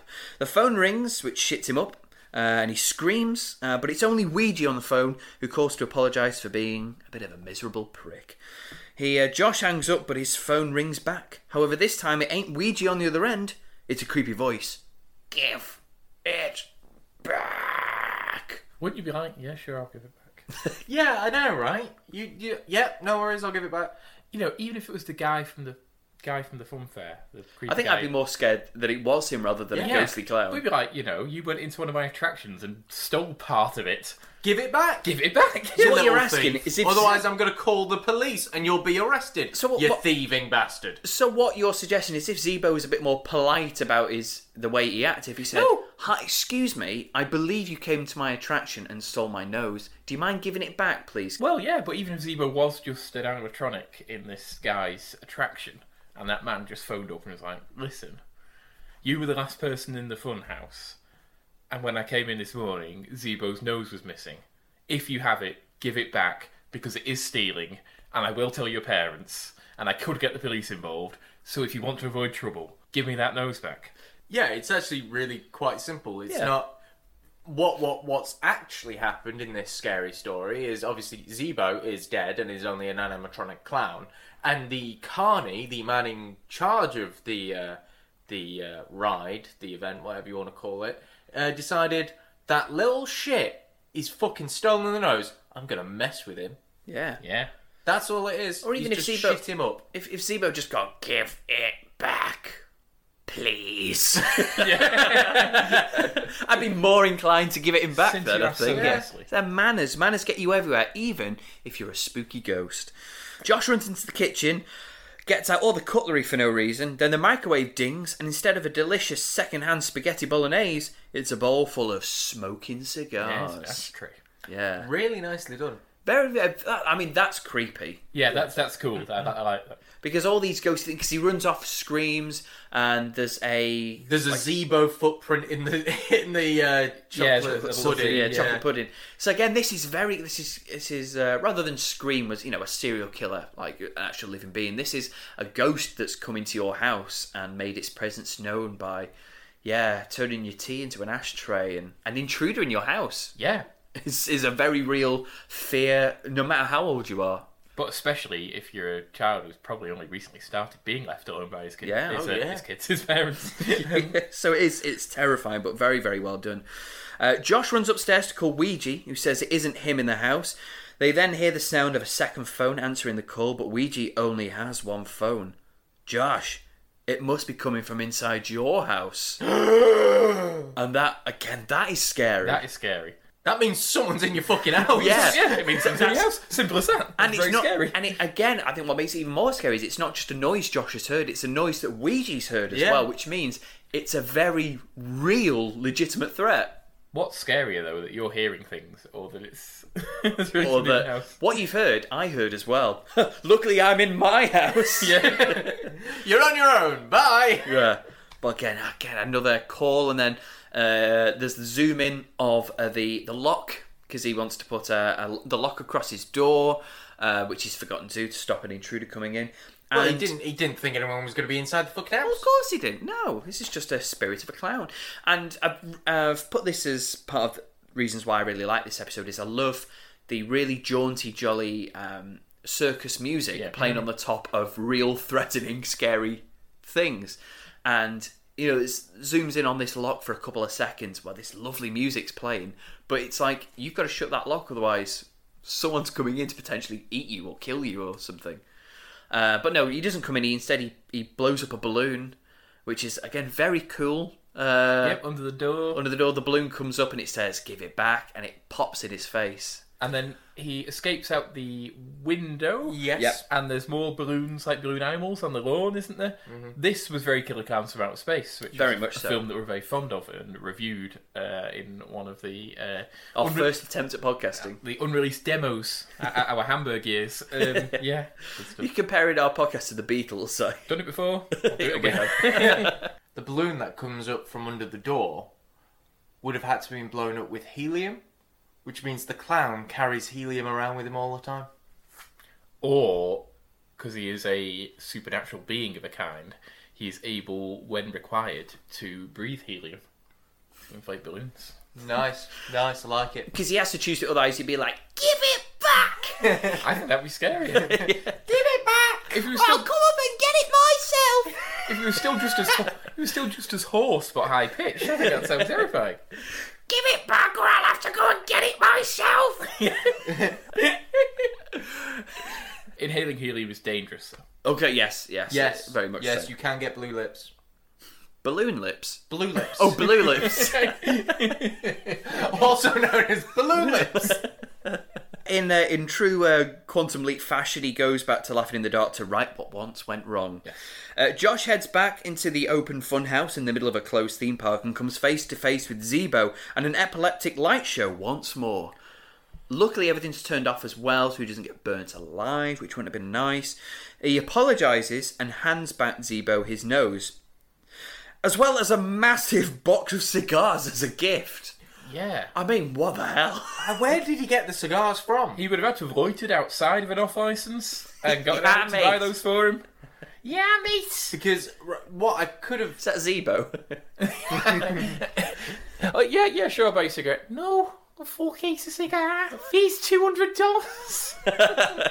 yeah, how much is this costing? Because I mean, he, he gives him the um, the nose and the, the cigars as, as, as an apology, and, he- and he leaves to leave uh, Zeebo laughing, and then we cut to uh, the scary man smoking them uh, to make you think that mm, yeah, maybe maybe he is the spirit of Zeebo. Also, the voice of Zeebo completely different to the voice of the Carney, but, but provided by the same actor. Yes, um, but it got me thinking though: is this?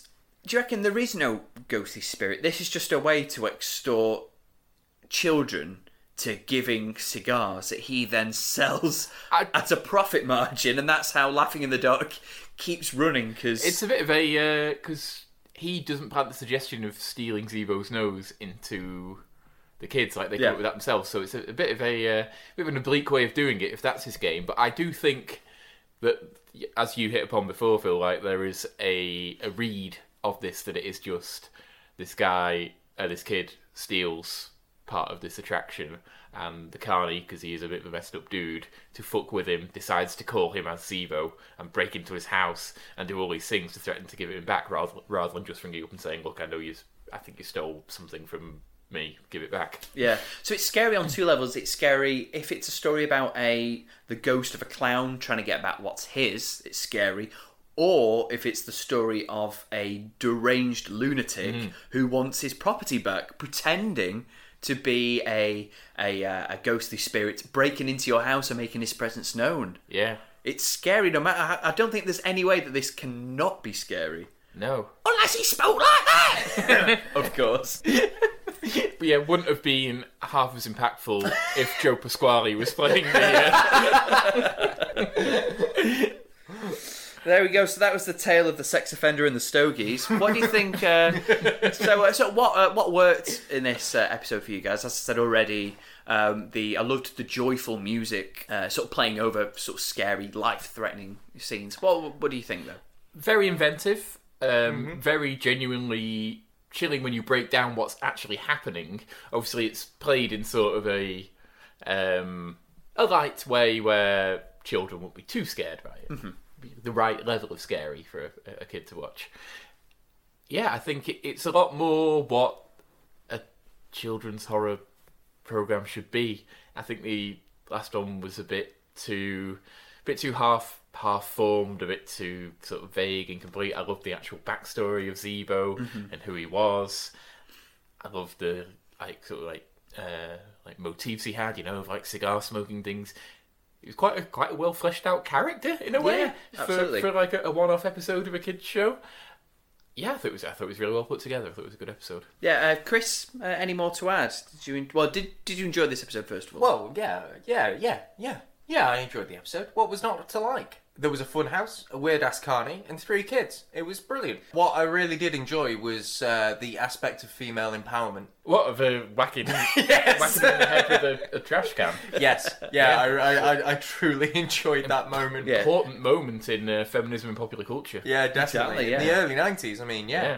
But also the cutting back and forth to the campfire and the, as I said before, the idea of facing your fears. Mm-hmm. Yeah. Yeah. Uh, so yeah, like you know, it plays on a lot of childhood fears. It's like clowns, uh, darkness, the Fire. unknown, fire, fun houses, paedophiles. Uh, there's the horror movie cliches, which has perhaps inspired the likes of things like uh, Scream, uh, and then yeah, the silly clown circus music playing over threatening and scary scenes. So yeah, a very very strong episode. Would you like to know the name of our final, our third and final episode that we're going to watch today? Yes. It is called The Tale of Dead Man's Float. What? The Tale of Dead Man's Float. Right, okay. Okay. I mean, a float can mean a few things. Is it a root beer float? I know that's a thing in America. Yep, it could be a milk float. It could be a parade float. It could be the change that I was given to give to customers when I delivered for Domino's, which was known as a float. Yeah. It oh, Um, it could be an actual like swimming pool float to Yeah. help someone swim. Yep, or it could be a poo that is so shaped that it uh, stays on top of the, the water in the toilet bowl. Okay. Which one of them do you think it is? I think it's the last of those, and I think it's about Mr. Elvis Presley. Uh, I I because oh okay float. I'm going with parade float. I'm going with there's a haunted parade float. Haunted Parade. uh, uh, that what happened was there was a man who died on a float in this parade. He was very, very slowly run over. like that scene in Austin Powers Yeah. with the steamroller. He was he was run Yeah, over yeah. over the course of six minutes. Uh, yeah, yeah, that's no, uh, yeah, that's what I'm going with. I'm going parade float.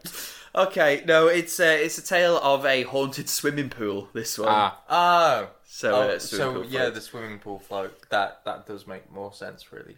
Uh, this is one of two episodes I actually remembered. I wanted, I, I wanted to try and include something I vaguely recalled. There was one episode called uh, "The Tale of the Phone Police," which was about um, uh, a sort of a secret service who abduct you if you do prank phone calls, and they lock you up to uh, they lock you up and erase your existence so no one knows. So that was chilling. I was like, oh, I might do that one. Uh, but this one was I remembered vaguely the story, but I completely forgot how scary this monster is. This is this is terrifying stuff. I look forward to being terrified. So, for the approval of the Saturday Morning Society, I call this story The Tale of Dead Man's Float. Already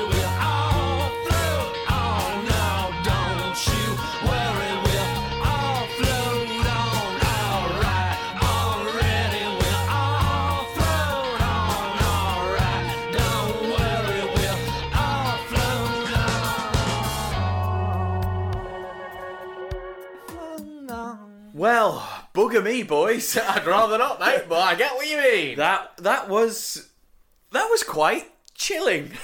Quite? My God. I tell you what, I tell you what, you could have made a very, very good 90 minute, 15 rated uh, horror movie out of out, out of that. It was, uh, yeah, no, it it was tense. It was. I mean, at, at- at one point, it's just silence, and it, again, it's like it was like a really well crafted horror movie. You're thinking something's going to happen. What is it? What is it? What is it?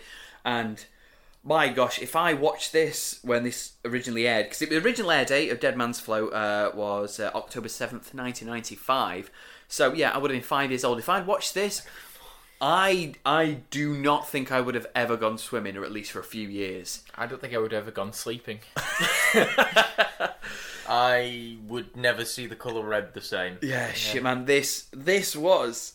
I mean, because I was saying just about the monster itself is is deeply horrifying, but also as well how uh, the episode itself is very tense. It's Yeah. very.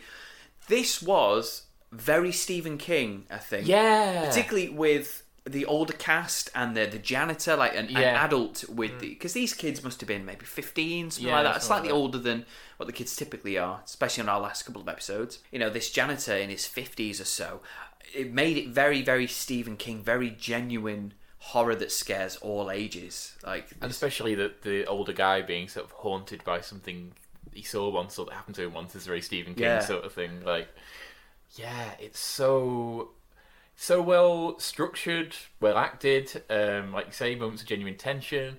The sort of the, the origin of the monster and everything. It's kind of cliche, but it's it, it all really worked. Yeah, you got that. You got the high school. You've got you've got the love interest as well. You you are right. You could turn it into a feature. yeah, You've got the Achilles heel of the monster, which is foreshadowed early Yeah. on and comes into play at the end.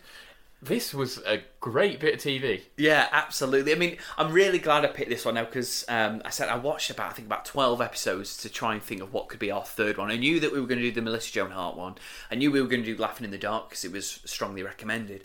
And I watched so many. They had the Shiny Red Bicycle. I had one called Tale of the Super Specs, which was about some uh, some glasses you put on and you can see dark, shadowy figures. Oh. Again, that was very chilling. Um, Tale of the Dark Music, which is a um, a doorway in a basement which reacts to music and feeds off lives, and that had a very dark, twisted ending. That one, so I nearly considered doing that one. Um, but yeah, this one was. Oh god, I, I picked it just based off how scary the monster looked, but watching it, it's such a such a great bit of television. Yeah.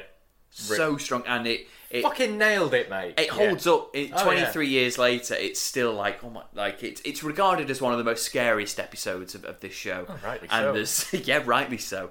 Um, you know, who'd have thought it, something that would shock us and make us think and like be, make us so flabbergasted Yeah. just from an episode about effectively a haunted swimming pool. Yeah, I mean, it won't keep me awake at night now, but it will. I will be thinking about it for, for the rest of the day. That was a, that was a great bit of TV I watched and this morning for the podcast. Like, you know, like, like a good Sabrina episode. Yeah. was like, yeah, that was excellent. So, uh, but yeah, guys, uh, did we enjoy this episode? Yeah, one hundred percent. Couldn't have faulted it really. Yeah, this follows um, like it's a swimming pool built on a on a be- an ancient burial ground um, that is reopened forty years after it was closed um, to to feed on on uh, innocent swimmers and these two kids and the help of a janitor need to need to stop this monster once and for all. And yeah, it's it is bone chilling. This one. Abs- yeah, absolutely terrifying because you know if you're a child in school, you're probably frequently you recently were having swimming lessons and things like I mean, I, I- it's scary as well because I mean, um, I know this episode um, just depicts the swimming pool as something that they do in school time, you know, like learning to swim. But swimming pools, when we were growing up, is very much a, a really fun activity, having a splash with your friends, getting like the, the toys out or the Yeah. floats and stuff.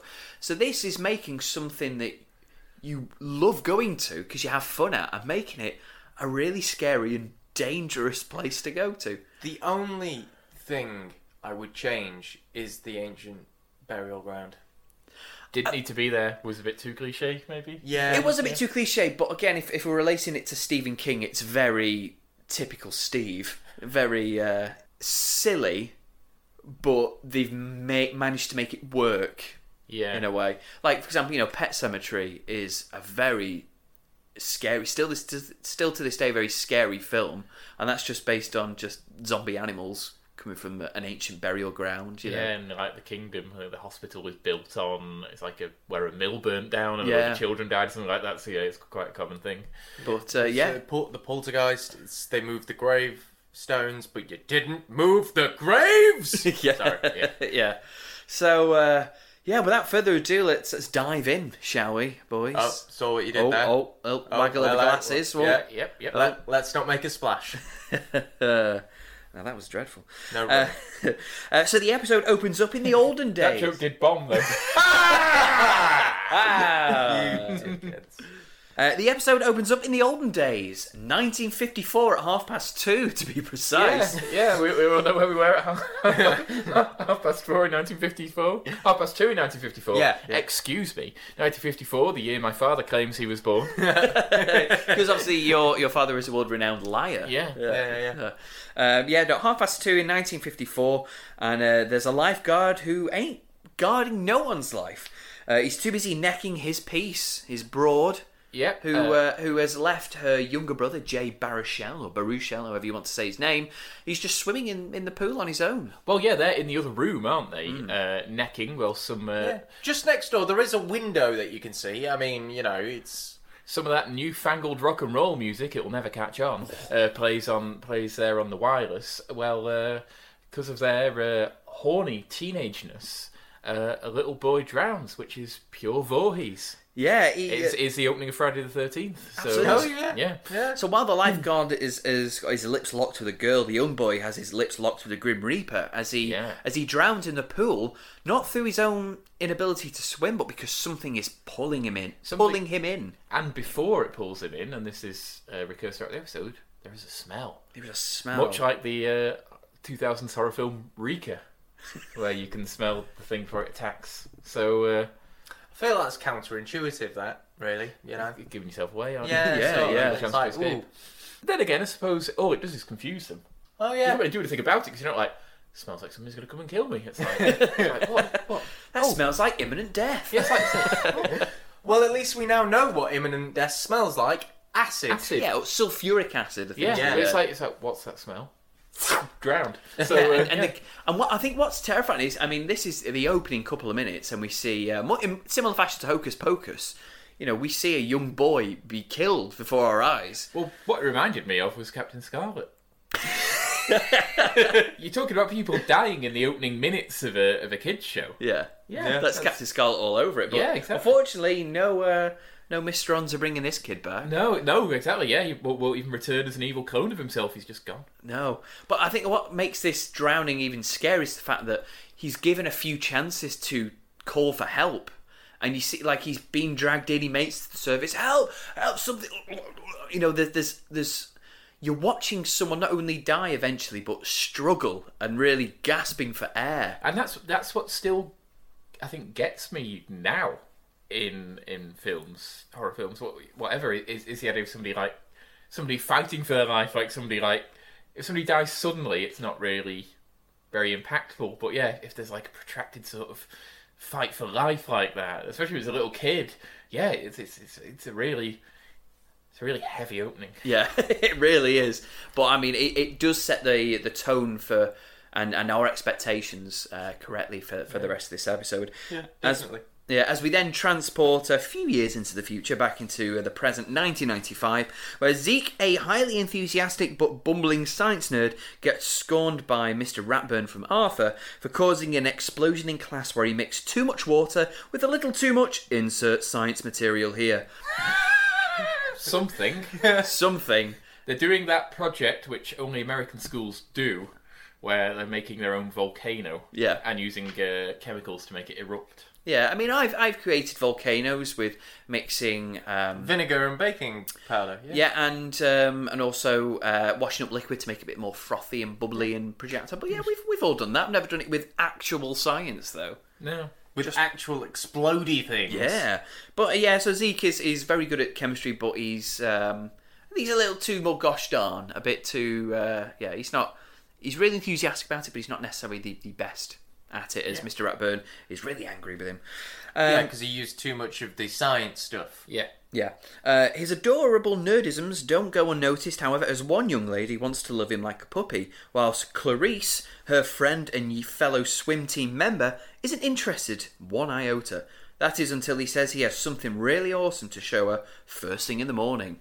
Oh, were indeed. Uh, it isn't a sordid display, however, as in fact Zeke uh, does have something genuinely fascinating to show her an abandoned swimming pool built within the school walls that hasn't been open or used for 40 years. Hmm. What was he? He was trying to work out the volume of the school, wasn't he? Yeah, standard pastime. Yes, Yeah, I. I, I get that. Yeah. Work out everything uh, to do with the school. And he realised, I guess, there was maybe some paperwork missing or there was a part of the school not counted for. Uh, and yeah, it's because uh, behind this sort of uh, secret wall made of lockers. Yeah, there's like a bank of lockers, and then when you move it aside, there's the door which says "to pool." to pool. So they uh, they open through this door, uh, this sort of battered uh, door, and yeah, this is the old disused uh, swimming pool that hasn't been opened. Uh, Which clearly had been opened because they were using it for storage. yes, and and Charlie was in there. Charlie the janitor was in there cleaning it. Yeah. so, So he must have been able to get in some other way. Charlie comes in after they've come in, though. So Yeah. I think does he? yeah, No, he doesn't. No, I think he does because like they don't he's- spot him. they don't spot him. Okay. I th- so I think yeah, I think like he sees the doors open, and he comes in, he's like, mm, "This isn't good," Yeah. sort of thing. Like, Okay, another glimpse of horror we see as they're uh, turning away because because oh, and Clarice thanks Zeke for this uh, fine, so she badges her swim coach to reopen the pool. But as they're leaving, you just see like an object or a face kind of rise out of the uh, the pool sheet. Yeah, it was. Ju- it was. It wasn't a face. It was just this. Just an object. Just sort of like two two humps. yeah, Yeah. So so the monster stuck his bum underneath the uh, the pool sheet to uh, to show. Well, that's off. what it looks like. It looks like Yeah. it looks like the looks like the back of a of a body like floating on the surface of water, except there's no water there. Like, Yeah. yeah. I mean, if that pool hasn't been clo- uh, hasn't been open for forty years and there's still water in there, that is revolting. Yeah, That's- yeah, that, that that, is- that, that'd be a smell and a half. But miraculously, after only a few weeks, it's Yeah. open, isn't it? I know, uh, unbelievably so. It's open. They've done the refurb. They've been able to clean it out. It, it- it's amazing. Only a few of weeks. But this is, I mean, obviously a few weeks is, is a bit, um, bit, a bit unrealistic. But this is where, again, if it was a full film, you could imagine the janitor uh, being like, you know, like going to the principal, being like, "No, you, you can't reopen that pool." And they're like, "Why?" like, I, I, I. Yeah, I think that that's one that's one scene that was missing, and I Yeah. think that would have been uh, because. Uh, I mean, it's, it's revealed later on that um, that Charlie knows more than he's he's uh, he's letting on. Or, Yeah. he knows more than he wants to admit about the goings on of this monster. Or but- you could even have the whole like, well, people, people drowned in that pool. It's like, And and but that was that was That- forty that- that- years that ago. was back then, you know. Like these days, you know, we'll have, we'll have you know, new new security yeah, new, systems. new in security systems. Or there'll be cameras. There'll be lifeguards on duty. You know, nothing's gonna happen. yeah. What, well, What and makes this better is Charlie isn't a lifeguard anymore. So he won't be necking his missus outside the door. Yeah. Probably not his missus though, because she probably blamed him for her brother drowning. Oh yeah. Oh, and yeah. uh, probably never saw her again, and she was the love of his life again. That, that's something that you could flesh out. Yeah. Oh, Maybe poor Ch- Charlie. maybe Charlie go yeah maybe Charlie sort of tracks her down and says about you know tries to tell her about the pool opening and maybe compels him to go again and try and explain himself what happened. and She's still not having any And then it. you can have that dual love story of the older couple coming back together and the new birth of the new young couple as well. Yeah. And they all work together to destroy the That's monster. that's it. We're writing to DJ MacHale, asking asking him to give us the uh, rights to adapt this uh, this Are You Afraid of the Dark episode from 1995 into a feature film. yes, but this this could have very easily made a feature film. Um, I think it just would have made it a bit a bit stronger. But and you know, as as for the the 22 minutes length that it is or so, it's still very very good. Uh, so as we said, a few weeks later, the pool has reopened and everyone is having a wicked time. Well, that is until they can smell a really strong stink of like an acidy smell. Yeah. They just fob it off as if it's just like dirty pipes, don't they? Yes. And- Um, which would be concerning if you ask me. Oh, the Oh, yeah. pipes must still be dirty. No, the pipes should have been cleaned before. yeah. Yeah, God, Jesus, you're Like an- swimming in a filthy pool. it's almost as if you couldn't refurbish a 40 year old disused swimming pool in three weeks. And I know. There's, there's still problems with the plumbing. Yeah, that's what it sounds like. Yeah. Yeah. Um, but yeah, and, and so when we see um, just uh, we see glimpses of something looming in the water. It gives off the impression that it's invisible because there's there's a shot of a girl swimming, but she doesn't notice anything. Yeah. Uh, but there's yeah, they're talking about you smell that. As soon as someone can smell something, that's it. This this ghostly thing is is uh, peering through the camera, We yeah we get lots of peering through the water. Sorry. I guess uh, Jaws shots. Never seen it, but um, I, I I know enough about it to know that there are. I think when the sharks come in, there's underwater like camera shots. The next morning in class, and Clarice has only just scraped a C in chemistry, a grade she needs to improve on if she wants to continue swimming. So Zeke decides to offer his services in return for hers. But before Chris can say giggity, we see that what he means is in exchange for some private tuition of swimming. So, so she, so he can get over his fear of swimming. And this is it. You know, this is yet more sort of backstory that sort of feeds really well into it. That um, he has a fear of water, uh, which stems from when he was a small boy. He uh, got caught on some like knotweed or something, and he nearly drowned. His brother was able to, luckily, noticed him at the last minute and saved him. But he feels as if since then he escaped the clutches of something, and that thing is going to come for him again. Yeah. when, if And- he gets back into water. Exactly, and there's another character that can be introduced. The older brother. We look at a flashback. We have that whole flashback of him drowning. The brother saving him. The brother just happens to be in town that weekend as well, uh, and comes to help because the brother goes to him and goes, "There's a fucking monster in the pool." And he's like, "No, no, no! It's just because you're fucking scared of the water." And it's like, "No, there is. There's a monster. Come and see." Clarice tells him that there's nothing to be scared of as nothing lurks in the swimming pool. However, right on cue, something pulls uh, Clarice into the pool, but it's not the monster, it's Greta. But I would be concerned about uh, the properties of Greta because she has managed to be in this swimming pool, assumedly before they got there. it, they're very unobservant if you managed to sneak in and climb in the pool and get under the water while they've been there. Plus, you'd see it.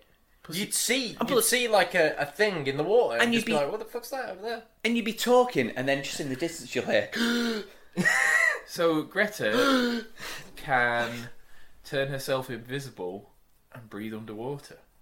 Well, she's one of them. she is one of them. That could be a twist in the, uh, the, the full film. So there's there's a twist that M Night Shyamalan could Yeah. uh, yeah could, could incorporate if he was if he was directing this uh, this feature film version.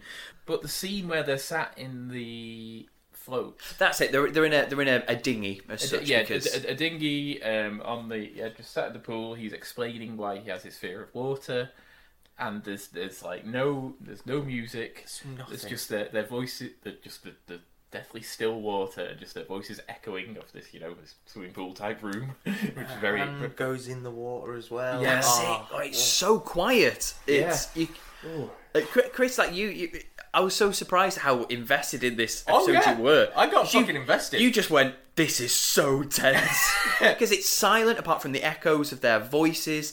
Uh, Clarice's got a hand in the water, and they're talking about there's nothing to be afraid of. It's also important to note the director of this episode is one DJ MacHale, the creator of the show. So this is very much how he envisioned it being. Yes, Yeah. and this this is the opening episode of a new season as well, so Yeah. this is a great way to start. Yeah. But uh, once again, Clarice says, "Oh, it's all right. Listen, there's nothing to be scared of. It's fine." And then suddenly Zeke gets pulled into the water right in cue and starts fearing for his life. Clarice calls him a big fat wet liar, but she soon slurps her own words when she too is scared by the the, the boat is being pushed, isn't it, from underneath? Because Zeke is drowning because he can't swim. Clarice is terrified, and finally, who should come to the rescue? Good old Charlie. Good old Charlie. He might have killed someone at the beginning, but he's learnt his lesson now, and he ain't going to make it happen again on his watch. So, so again, after a bit of drowning, yeah, Charlie rescues them, brings them to shore, uh, and uh, he tells them a little bit more about the history of the pool. Again, this this shot and this delivery, again, very Stephen King. That Charlie, we, see uh, after his speech, he's not even looking at the kids. He's sat to the side, facing his wall and facing his own fears. Yeah, because they're yeah they're sat sort of on the bench in like the locker room uh, with the towel around them, and Charlie's like sat round the corner, like staring like at the wall, like sort of like like saucer eyed, just sort of like like like if anyone's sort of like having like a a, a Nam flashback in the film Yeah, that yeah. sort, sort of thing, that sort of haunted that haunted older man. It's because again, there's no music, there's no sound effects. It's just the echoes of Charlie telling him, Yeah. telling the kids about the story that adding so much more flesh and scariness to the story because we saw the young boy die at the start, but that that was only one. There was there was three more drownings. Three more after Before him, they yeah. closed the pool. Yeah, he begged the- the authorities to close the pool, and they said no, and and it was only when three more children drowned uh, inexplicably that they closed it down, and it's it's been closed then for you know for forty years or so since. I think it's the way he says, "It's back." So great, so Yeah, so, so great. And so that, that would be a trailer line as well if uh, if you yeah. make it into a movie. We've, we've got we've got we've got this. But I mean, and as well, like scaring aside again, in terms of that, he always knew there was something lurking in the pool. It was something scary, and nobody believed him. So I guess he's emotional as well. That Yeah. finally, at the expense of, at the potential expense of these children's lives, these kids know that I'm, I'm not a lunatic. Yeah, he's being vindicated, but at the same time, it may lead to more innocent kids dying. so Yeah. he doesn't really Yeah. know how to feel about But it. Like, that, that that's the whole point. That's why he was there. He was he was hoping it wouldn't happen, but he was on hand just Yeah. in case. And you know, it goes down to I guess the the greed of the city or whatever wanted a, a pool or wanted to extend the school. But there was uh, there was a darn cemetery in the way, wasn't there, boys? Yeah. They they had to dig it up, shift all the bodies, you know, But just they must have forgotten one. and that spirit is seeking revenge for being disturbed and having A swimming pool. a swimming pool built on top. yeah, having people bombing and heavy petting on top of his resting place. Little know, necking on, on top of him. Yeah. I Yeah. can imagine that would be very uncomfortable and disturbing. It's Yeah. like Unfortunately for the gang of three, the evil spirit is invisible and thus difficult to dispose of. However, Zeke, being the science dweeb that he is, comes up with an experiment by mixing in insert chemical solution here to the pool, as it will colour any acidic material within it within the pool a dark red colour. Yeah. So things if it's got acidic properties, then maybe we'll uh, just add in some say methadone. It's not methadone at all. they add this chemical in, and they say, "Well, how do you know if it works?" Like, well, something will turn red, and you get this little blob, and then this weird shape, and fuck me, this this thing that comes out of the pool. Yeah, it takes shape, it emerges, and a little poo came out. a little a little poo came out, and this is a sort of a dishevelled, decrepit, um, sort of uh, just being with long scraggy hair, a skull. It's bright, but dark. It's a really deep dark red. Um, it's wearing sort of clothes that are just falling apart, and oh my Yeah, it's god! A, it's a crimson, partially decayed corpse, the like of which you could see in any reputable 18 rated horror film. Yeah. And it's here in the middle of an episode of Are You Afraid of the Dark? yeah, and it makes several reappearances. And when it rematerializes out of the water later on, I was just like, I, I fuck.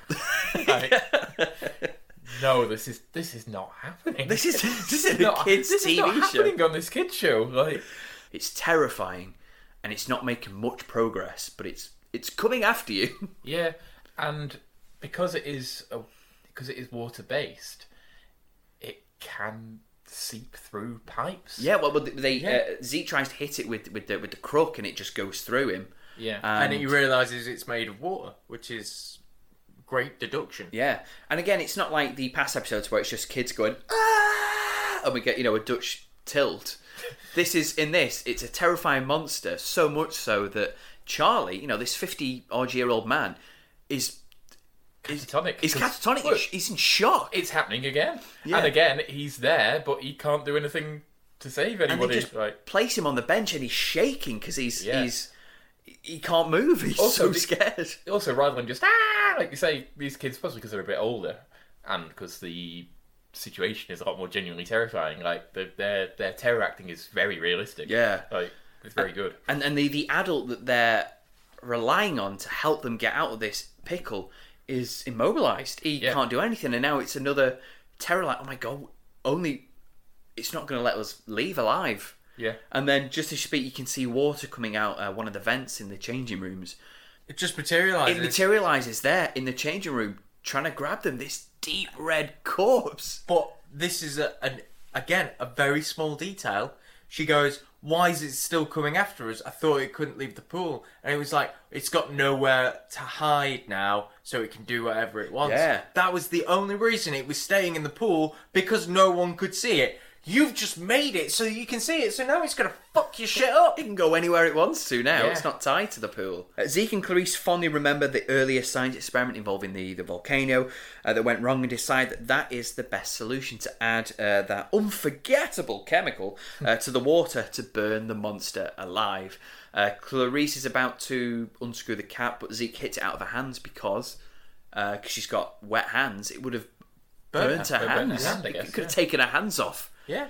And again, if it was in the reboot, maybe they'll include that. Yeah. Uh, like a scene out of uh, Baywatch Nights, Clarice dives into the pool to try and retrieve it, but then you see the uh, the slime. this is where I lost my shit. You see the red, uh, the red liquid start to it drips off the side of the pool into it. You see the water start to go red, and then all of a sudden this corpse just whooshes out the water, and then starts slowly advancing towards her. My God, that will stay with me. It's chilling. It it crawls in the pool very similar to uh, like the ooze from like Ghostbusters Two. Like you know, Yeah. so it's got sentience. This Yeah. is this this slime is coming into the pool and, and it doesn't attack. It doesn't go after Zeke. Zeke No. looks at it and he's like, "Grease, swim! It's coming for you. You've got to swim." And this thing, yeah, just rises out of the water. My God. Like like the most hideous Ursula Andress imaginable. out the water. Awful. Oh my god, it comes out and uh, petrified. She's scared at the spot, and Zeke, I guess, overcomes his fear and he dives in the pool to distract it. But of course, he can't swim, so he's just floundering in the pool. And uh, it gives Clarice the chance to to dive and get the chemical reaction, uh, the chemical product. Charlie's regained consciousness. Thank God. Thank Scoop- God for that. scoops them both out, and oh my! Finally, they throw this uh, this this solution onto the the, uh, the the rotting corpse, and he starts burning alive and melting, and Well, he's not alive, mate. He's well, burning uh, he's burning dead, and he's he's melting, and finally, finally, that skull is gone, and again, Charlie just comes out and he's like, "It's over. Thank you, kids. It's finally over." Yeah. And you can feel this weight being lifted off him. Yeah. And we get a lovely little postscript, don't we? Yeah, Where, uh, of, Ze- uh, Zeke and Clarice uh, sort of snuggling on uh, on the float. Um, she's sort She of. t- sort of turns the page. She turns the page. She realizes it's okay to be a science geek. He's okay with around water now, and uh, yeah, everything's everything's fine and dandy. Yeah. I wanted a return of the monster though. I. Well, I, was thinking Well, we, we, we, we will we will we will leave it open for a sequel and see how it does when Yeah. we make when we when Yeah. we make. well, I was thinking that. I was thinking like, come on, there's. I want to see something, but I don't know whether that would have ruined or changed my enjoyment of this episode. Whether was it nice leaving it as a happy ending, the ghost is dead, or would we have liked to have seen a hand coming out of the the pool again? What? at the end of the day, you've got to. Um, accept that it's a kids show. Yeah. And you'd want to send the kids home. Like, oh, it's okay. They got rid of the scary. Especially after something so scary as Yeah, that. yeah. the, the scary monster's gone now. They defeated it, and they all lived happily ever after. Charlie and uh, and Zeke and Clarissa are all fine in the end. Mm-hmm. Like, yeah, Well, we've gushed about it enough, but that was a good episode, right? That was a great episode. I mean, what worked for it? Everything. Uh, the slightly older cast, as I said, made it feel a bit more like a, a more adult story, a more uh, like a Stephen King novel. The oh, the gruesome, terrifying monster, and the fact that the monster, the story was confined to one location. I think we weren't ha- Yeah. we weren't like Zeebo, where he was going out to different locations. This was confined. This was this was a horror story set in a pool, and he didn't go anywhere else. So Yeah. that location was scary. So you knew every time someone was going there, they they were in trouble. just yeah, the aesthetics and the acoustics of the pool being used to magnify the, horror. Yeah, Brilliant. completely um, contrasting to what we loved so much about uh, Laughing in the Dark. The lack of soundtrack in this um, Yeah. this episode was its strongest point. I Yeah. think. really well written, really well cast, really well acted. Yeah. Great work, everybody involved, and it was the perfect note to end on. Yeah, absolutely. Well, we can end on a more perfect note if we wanted to. I uh, asked you guys to come up with some potential ideas Oh, God, yeah. for uh, future Are You Afraid of the Dark episodes. As um, as we all know, Are You Afraid of the Dark is coming back next Halloween, I think, next uh, October, in the form of a movie, feature length movie. Maybe it will spawn a new series.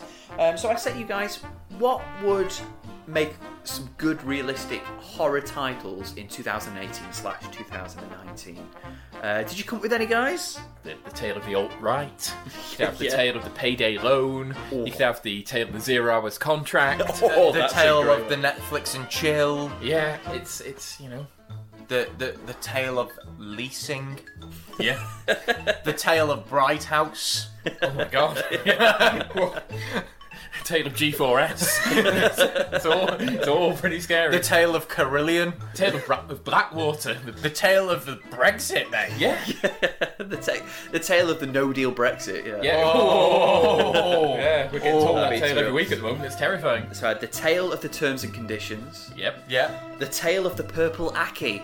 Oh. Very regional, regional exclusive that one. Google that though, folks. Yeah, purple Aki. The tale of the outdated gun laws. Yep. Yeah. Uh, the tale of the internet troll, like a literal. Yeah. Uh, a literal troll. you have to yeah, go yeah. into the internet to kill him. This one I like the tale of the mailer demon. You know, if you send an email that doesn't go anywhere Oh, and it comes back and it says mail undelivered from the mailer demon. It does. It's D A E M O N. Yeah. Mailer demon. Yeah. Uh, the tale of the no Wi-Fi zone. Ooh. The tale of the haunted landline. We know what's going on on there now, do we? The landline is dead. Anything could have taken over. And uh, the tale of the living meme. Oh. Oh. Yeah. Yeah, overall, guys, what do you think of Are You Afraid of the Dark? Thumbs up from me. Absolutely. Two thumbs up from me. Nice. As for this show, I've been Phil Dean. Thank you very much for joining us. Uh, I do hope you enjoyed it and got a few willies up your during. I'd like to thank very much Graham. Thank you, Graham. Good boo. Great. And thank you very much to Chris. Thank you. No worries, pal. I'll tell you what, we, we did get a pre-season three email. Oh. might, as well Oh. end, might as well end on a high for Oh us. yeah, here we go. So we got an email from uh, our good friend Lorraine. Oh, yes. Who Oh, always yeah. gets in touch. Um, so she says, first off, your podcast gives me life, and I really love chatting with y'all via Twitter and such. Oh. I'm sure your inbox would love a bit of substance, so she's giving it a go. She says she's super excited for season three. Aren't we all? She says it's her favourite season and she uh, doesn't want to spoil too much, but she's very excited for a certain relationship blossoming between a Mr. Willard Kraft. Yes. On the oh. topic of Mr. Kraft as well, she has a theory that we're going to think about until season three, okay? She says, one theory that's super out there, but part of the hashtag same universe phenomenon happens to be that maybe Mr. Kraft is a squib, aka a non magical warlock. Uh, He's just had no interaction with the magical world for so long, he cannot fathom the idea there are witches among him, as it seems to be rare for other witches to not live in the other realm, and that he's super suspicious of magic and supernatural things because of it. I would buy that for a dollar. So thank you, Lorraine, for that awesome theory, and thank you for keeping a dead medium alive. Sending us an email. So, yeah, on that note, we'll leave you to think over that. Is Mr. Kraft a non magical warlock who is on the hunt of witchcraft because he simply thinks it shouldn't exist? Hmm. So, we'll let you mull that over if you pop pardon the pun. he's so he's so happy. He's so He's happy. so happy. He's the happiest I've He's seen him got in weeks. in the Oh, face and everything. You're gonna have a celebratory day now, aren't you? Oh, mate, crack the beers open. Ladies and germs, witches and wizards, warlocks and squibs. Thank you, and we'll see you very, very shortly for season three.